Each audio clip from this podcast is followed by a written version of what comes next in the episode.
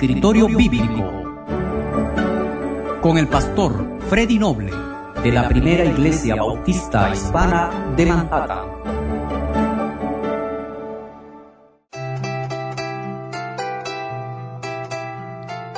En la segunda carta del apóstol San Pablo a los Corintios capítulo 5 leemos en el texto del versículo número 19 y 20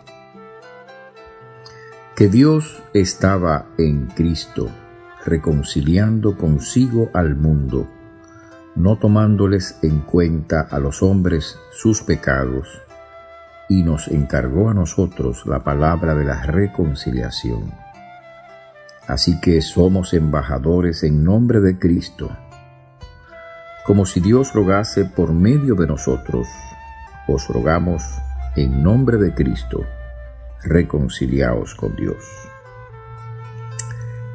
En este lugar la palabra de Dios nos recuerda, nos afirma y reafirma una de las grandes verdades del Evangelio y quizás deberíamos decir la verdad central del Evangelio cuando nos da el sentido, el propósito y el poder de la muerte de Jesucristo en la cruz.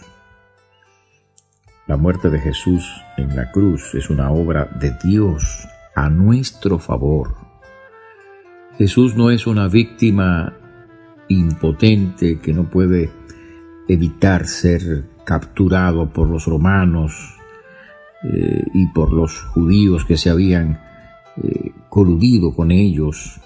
Jesús no es una víctima incapaz de resolver la dificultad, más bien es, Él es el, el Cordero que se inmola deliberadamente, a propósito, con un propósito, porque Él muere para que nosotros podamos tener vida.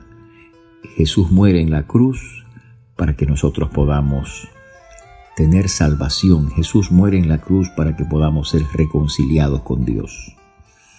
Como dice este pasaje de la Biblia, Dios estaba en Cristo reconciliando consigo al mundo, es decir, en el acto mismo de la crucifixión, en el acto mismo de la, del sacrificio de Jesucristo, Dios estaba en Cristo. Y estaba en Cristo porque porque Jesucristo es Dios hecho hombre y, además porque el sacrificio de Cristo en la cruz es el plan de Dios desde las edades para expiar nuestros pecados y de esa manera producir la reconciliación entre Dios y los hombres.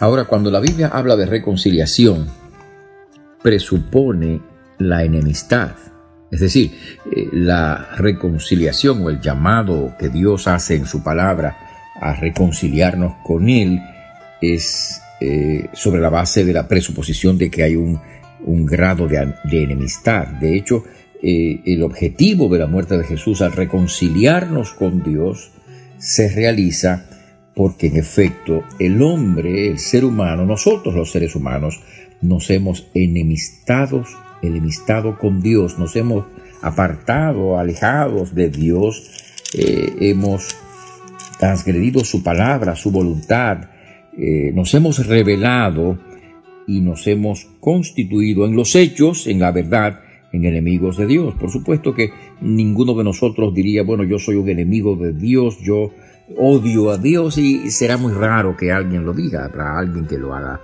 eh, lo haga así, pero pero es raro que haya gente que diga estas cosas. Pero la realidad es que el ser humano está eh, distanciado y enemistado de Dios. Esa es la realidad de las cosas. De hecho, la Biblia lo dice de alguna manera, ¿no?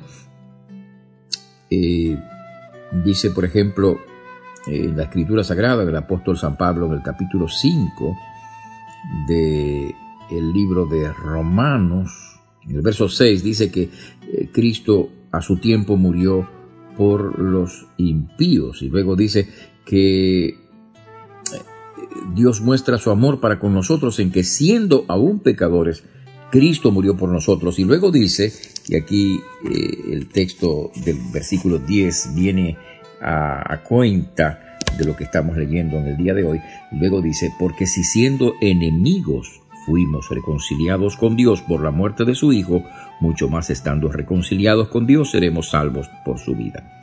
Es decir, la Biblia dice eh, eh, que, somos enemigos o estábamos enemistados con Dios, que la humanidad está enemistada con Dios porque el hombre toma su propio camino, cada cual toma su propia senda.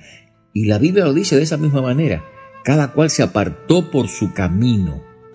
Cada uno de nosotros nos hemos apartado por nuestro camino y Dios hizo posible el regreso del pecador hacia Él, la reconciliación con Él, al morir para pagar el precio de nuestros pecados y así, de esa manera, reconciliarnos con Dios. Pero es necesario que cada pecador reconozca su propia condición delante de Dios y que en una actitud de humillación, de humildad, pero al mismo tiempo de fe, ponga su confianza en Cristo reconociendo sus pecados, su imposibilidad de salvarse a sí mismo, acuda a Jesús creyendo que el poder de Cristo lo puede perdonar y lo puede reconciliar con Dios, porque Dios ofreció a Jesús en la cruz del Calvario para que nosotros fuéramos reconciliados con Él.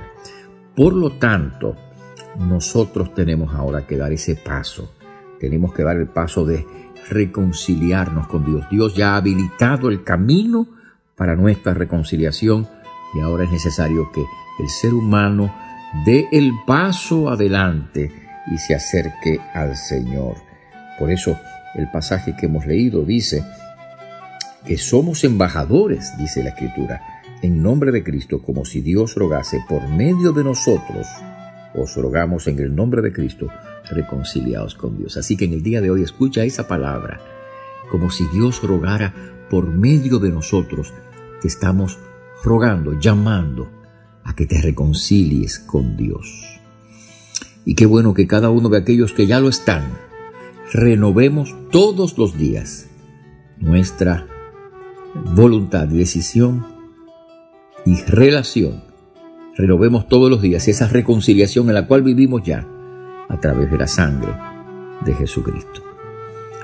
Que así sea en tu vida, en nuestra vida, en la vida de cada uno de nosotros. Que Dios te bendiga. Te hablamos el pastor Freddy Noble, pastor de la primera iglesia bautista hispana de Manhattan. Dios les bendiga.